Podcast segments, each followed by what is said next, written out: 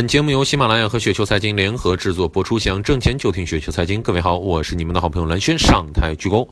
看一下今天要来聊个什么样的话题呢？仓位管理的四个层次。呃，今天呢，几个朋友闲聊啊，其说前期的这个牛股现在大部分已经步入了调整阶段，市场转向意味着市场要下跌了。我没有否定这个过朋友的一个意思啊，而其本人的水平也很高，往往呢有不俗的表现。我只是想说，这位朋友的这种话呢，炒股的时候可以说是经常听到啊，我们可能也经常这样说。平常到大家都以为呃都习以为常了啊，以为炒股就应该这样。其实这种方法呢，叫做什么呢？主动性的仓位管理。那么什么是主动性的仓位管理呢？就像是驾驶汽车的过程当中，驾驶人员呢根据自己的视线所及，预判收益和风险，不断的调整方向盘是一样的。这样方法的前提呢，是你开了上帝视角，或者说呢，只有比你的汽车聪明的情况之下，啊，呃，这个假设呢，就是你比市场要聪明啊，才能适宜主动驾驶。一般的技术手段呢，其实都是在寻找主动仓位管理的诀窍。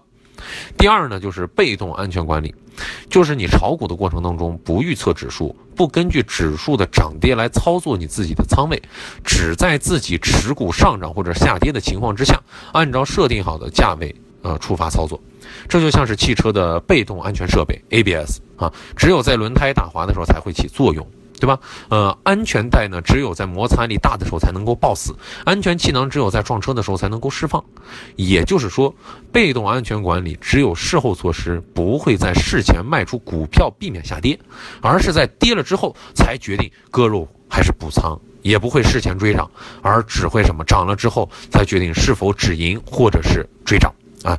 如果说什么都没有发生，则不浪费时间去预测，呆呆的持股。第三种呢，就是满仓分散的配置轮动。为什么美股的被动投资基金跑赢了大部分的主动基金经理？这其实是一个概率问题。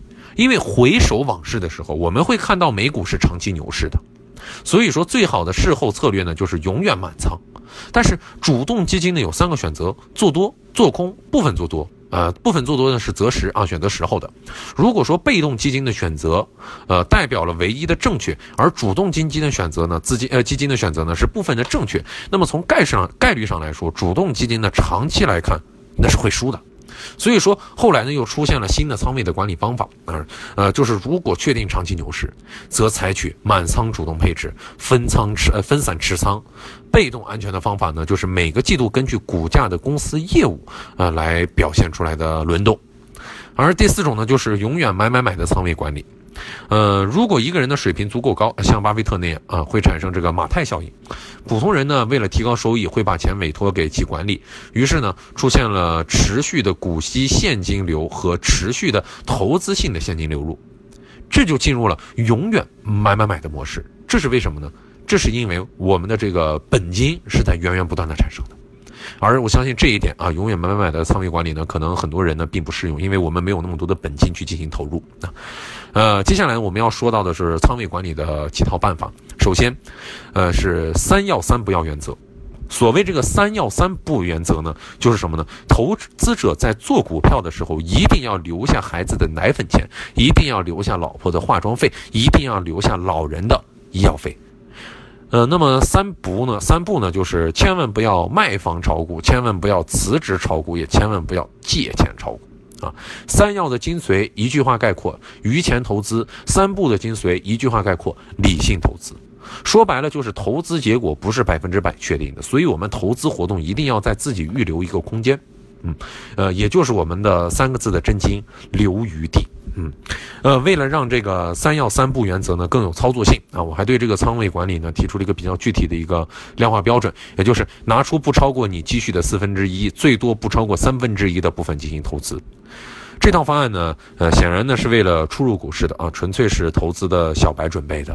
呃，为什么建议投资小白留下这么大的一个余地呢？积蓄的四分之三或者是三分之二呢？主要基于几点考虑：一是投资小白呢初涉股市啊，多为股市的财富效应所吸引，也就是说股市不涨，小白是不买股票的；股市涨得不多，小白也不会买股票。等到看见大家都买了，赚了很多的钱了，行情大多是已经到中后期了，这个时候才买。但是这个时候往往是最为危险的，而且小白呢，在这个时候呢，没有一个逃脱的能力。二是小白投资股市、出售股市的时候，对投资知识可以说是一穷二白，哪怕他入市的时机都是因为机缘巧合才能入市的，所以说很难够在其中赚到什么金银宝藏。第三，投资小白呢，涉入股市最容易产生的交易心态与持仓心理的扭曲，没有脑子，没有知识，没有经验，所谓的股市三无人员，赚钱的时候得洋洋得意，以为是自己的本事；亏的时候跺脚骂娘啊，以为是天下的人都在坑自己。这样的心态是失衡的心态，是癫狂的心态，是父王的心态。手有余粮，心中不慌，所以我建议给一定要留足够的过冬的钱粮。好了，各位听友，如果说您觉得刚才说的还稍微有点道理，或稍微有点意思的话，就请速速添加关注。当然，也可以添加我们的微信公众号，直接来搜索雪球，直接搜索雪球就可以了。我是好人，我，真诚，我是你们好朋友蓝轩，让我们下期节目时间，各位不见不散喽。